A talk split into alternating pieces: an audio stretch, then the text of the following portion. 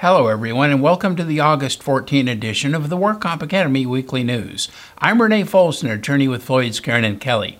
Thanks for joining us today. So let's get started with our litigation report.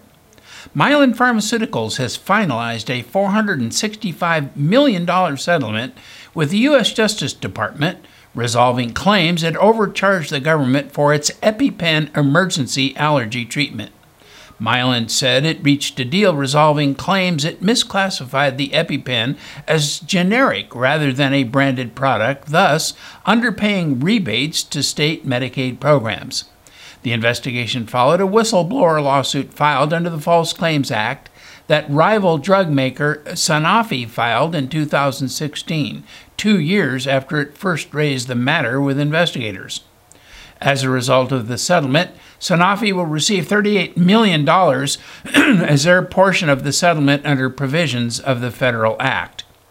The EpiPen, which Mylan acquired in 2007, is a handheld device that treats life threatening allergic reactions by automatically injecting a dose of epinephrine.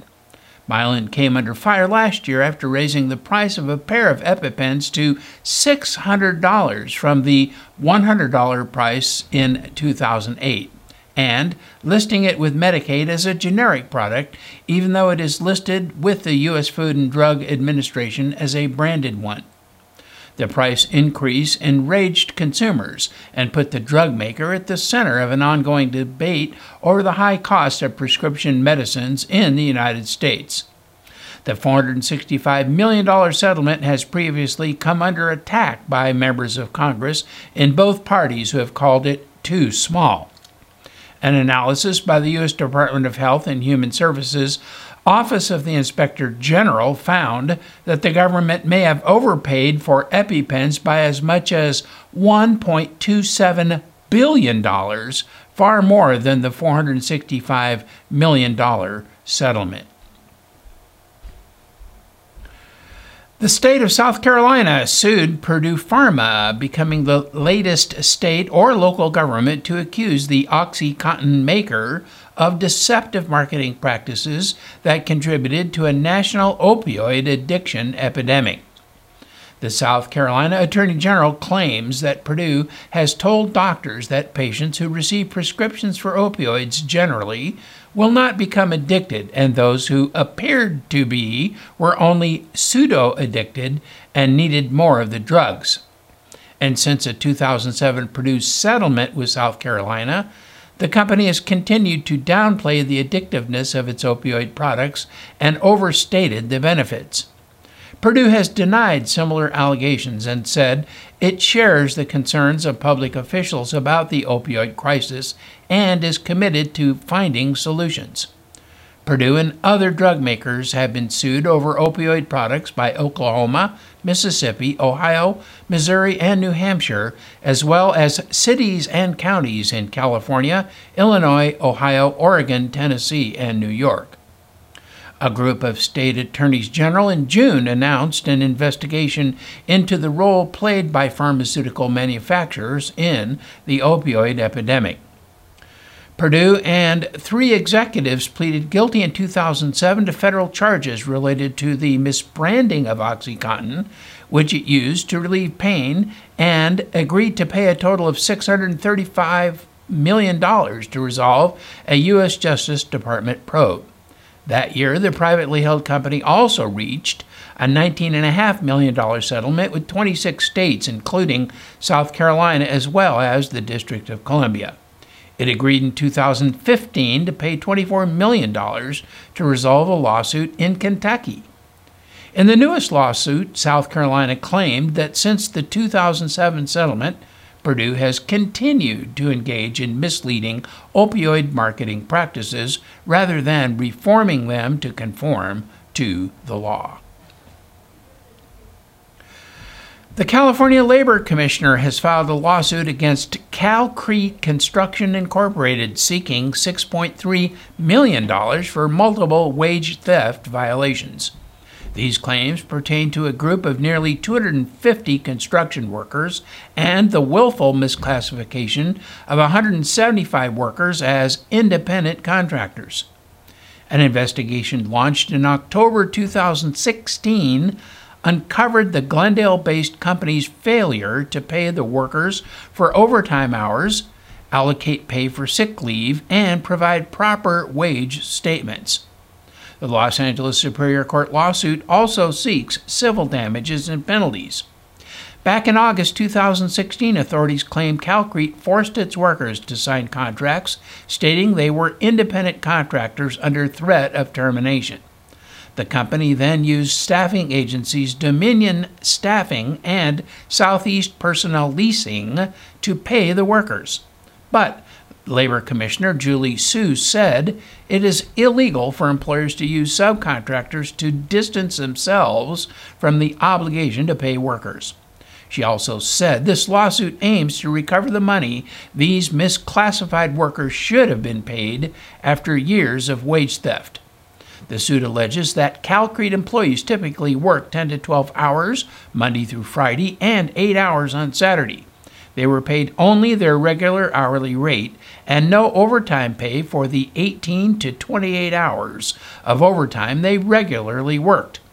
The lawsuit seeks wages and damages of nearly $2.6 million payable to the workers and penalties of approximately $3.7 million payable to the state of California. When a worker is misclassified as an independent contractor, they are not protected by minimum wage, overtime, and retaliation laws. The worker is not guaranteed workers' compensation coverage if injured on the job and has no right to paid rest and meal breaks or sick leave. Many factors go into determining if a worker is misclassified, including a review of who decides what tasks the worker does, who dictates how tasks should be done, and who controls customer relations. Worker misclassification results in an estimated loss of $7 billion each year in payroll tax revenue to the state of California.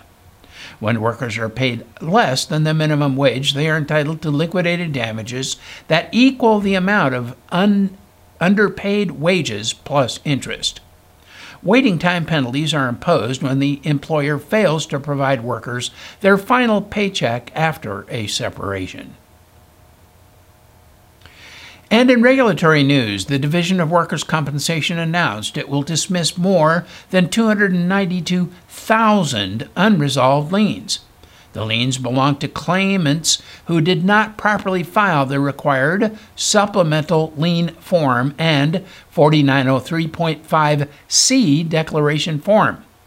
Senate Bill 1160 required all lien claimants who filed a lien between January 2013 and December 2016 and who paid a filing fee to file the new forms by July 1. Lien claimants who failed to file the forms as required will have their liens dismissed. The Labor Code was amended to add these new provisions as part of reform measures to combat fraud in the workers' comp system. To comply with the new requirements, the DWC made available an e form declaration, and the Workers' Compensation Appeals Board promulgated regulations requiring the use of this form. Lien claimants should be aware that the DWC will not send notification to claimants whose liens have been dismissed. The DWC previously reported that over 440,000 supplemental lien declaration forms were filed on time as required by the new law. This represents half of the over 880,000 liens filed in California's workers' compensation system between January 2013 and December 2016, for which a filing fee was paid. This suggests that approximately 440,000 liens should have been dismissed. The announcement of the dismissal of only 292,000 liens is somewhat short of the original estimate, but is nonetheless a significant development. The Division of Workers' Compensation has suspended five more medical providers from participating in California's workers' compensation system. This brings the total of suspended providers to 32. The DWC Acting Administrative Director George Parisotto issued orders of suspension against the following providers Leovigildo Sayat, a physician thera- physical therapist, excuse me, a physical therapist in Lompoc, who in October 2015 pled guilty in U.S. District Court for the Central District of California as a co-conspirator in a $15 million scheme to defraud Medicare by billing for physical therapy services never provided. Alexander Kiev Martinez, a DME provider in El Centro, California, who in April 2016 pled guilty in San Diego Superior Court for referring patients in a bribery scheme involving $25 million in improper claims for medical services and devices billed to California workers' compensation insurance companies. Robert Gogatz, a chiropractor in Murrieta, who last May pled guilty in Riverside Superior Court to 16 counts of insurance fraud. Robert Alva Rose, a physician in Irvine, who pled guilty in Orange County Superior Court in September 2015 to two misdemeanors related to his qualifications as a medical provider. And finally, Paul Barcal, a physician in San Diego, who surrendered his license to the Medical Board of California. AB 1244 requires the DWC Administrative Director to suspend any medical provider, physician, or practitioner from participating in the work comp system in cases in which one or more of the following is true the provider has been convicted of a felony or misdemeanor involving fraud or abuse of the Medi Cal or Medicare programs or the workers' comp system, fraud or abuse of a patient, or related types of misconduct.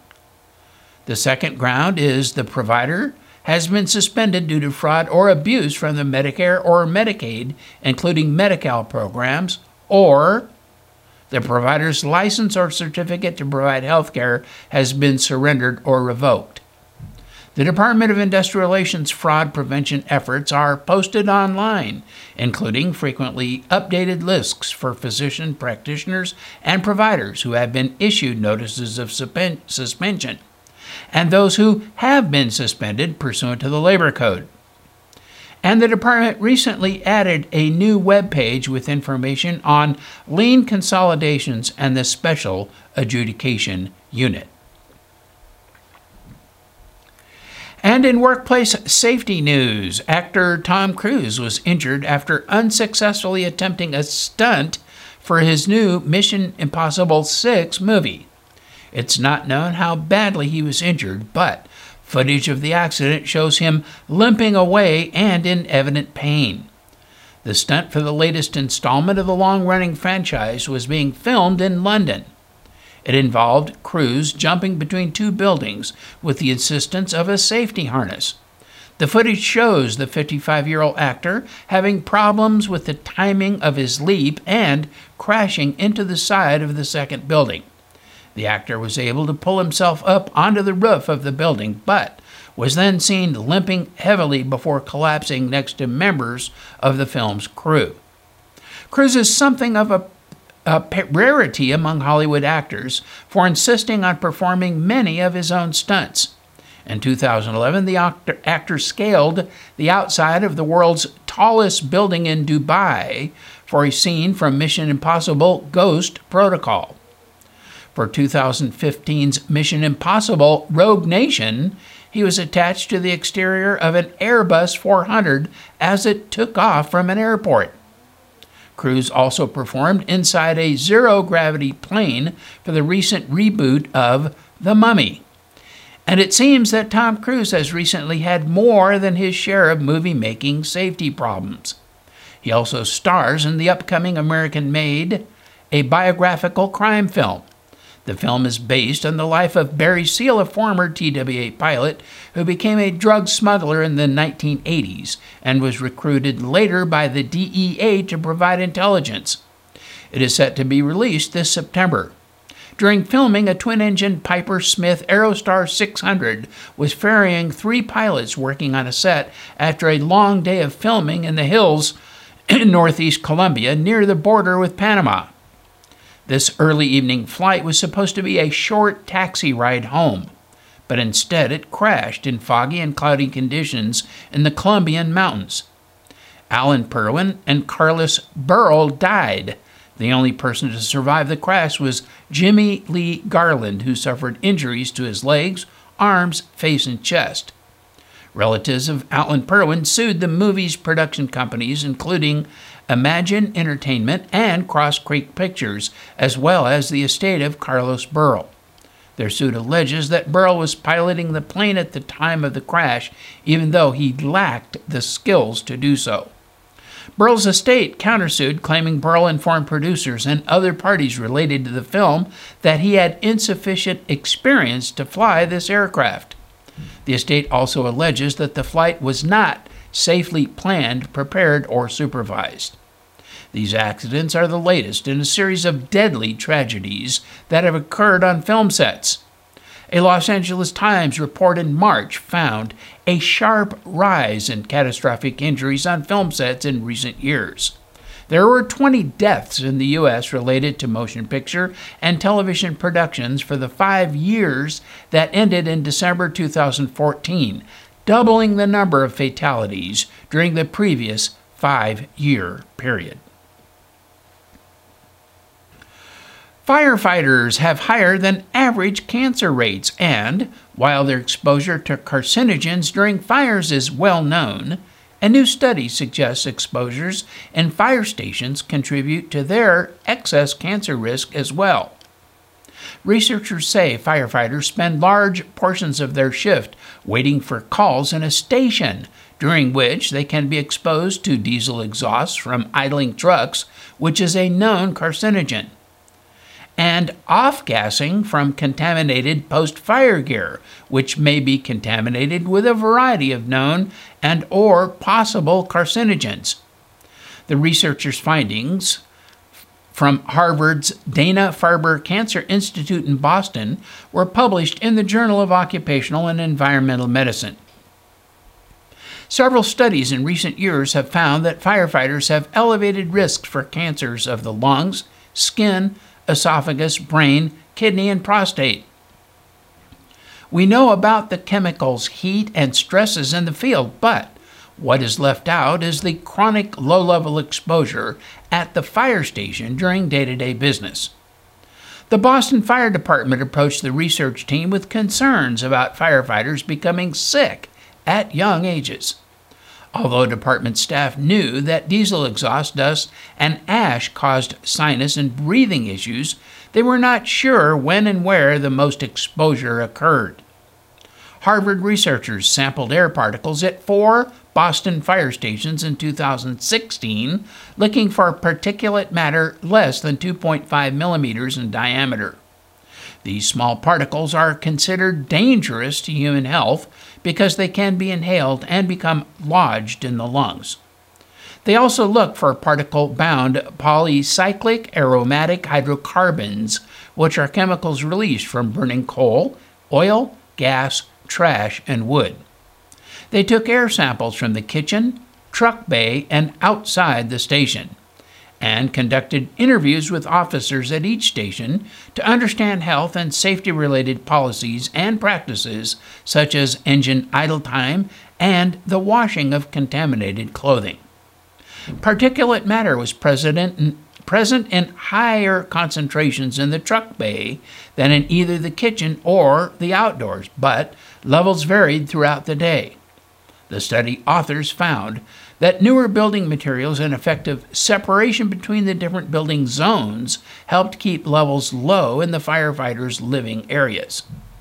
Policies for ventilating truck exhausts outside the, and washing of bunker gear after a fire also had large influences on air quality.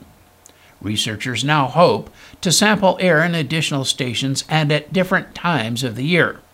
They're also talking to officers at the Boston stations about simple steps they can take to reduce risks. Ideas such as removing gym equipment from the truck bay, installing commercial grade washing machines for gear, and closing doors between living areas when possible are being considered.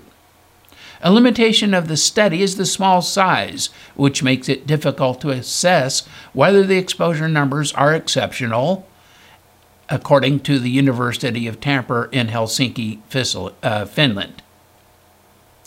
And with that story, that is all our news and events for this week. Please check our website daily for news updates, past editions of our news, and much, much more. And remember, you can subscribe to our weekly news podcasts and special reports using your iPhone, your iPad, or Android device by searching for the WorkComp Academy with your podcast software.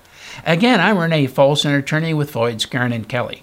Thanks for joining us today, and please drop by again next week for more news.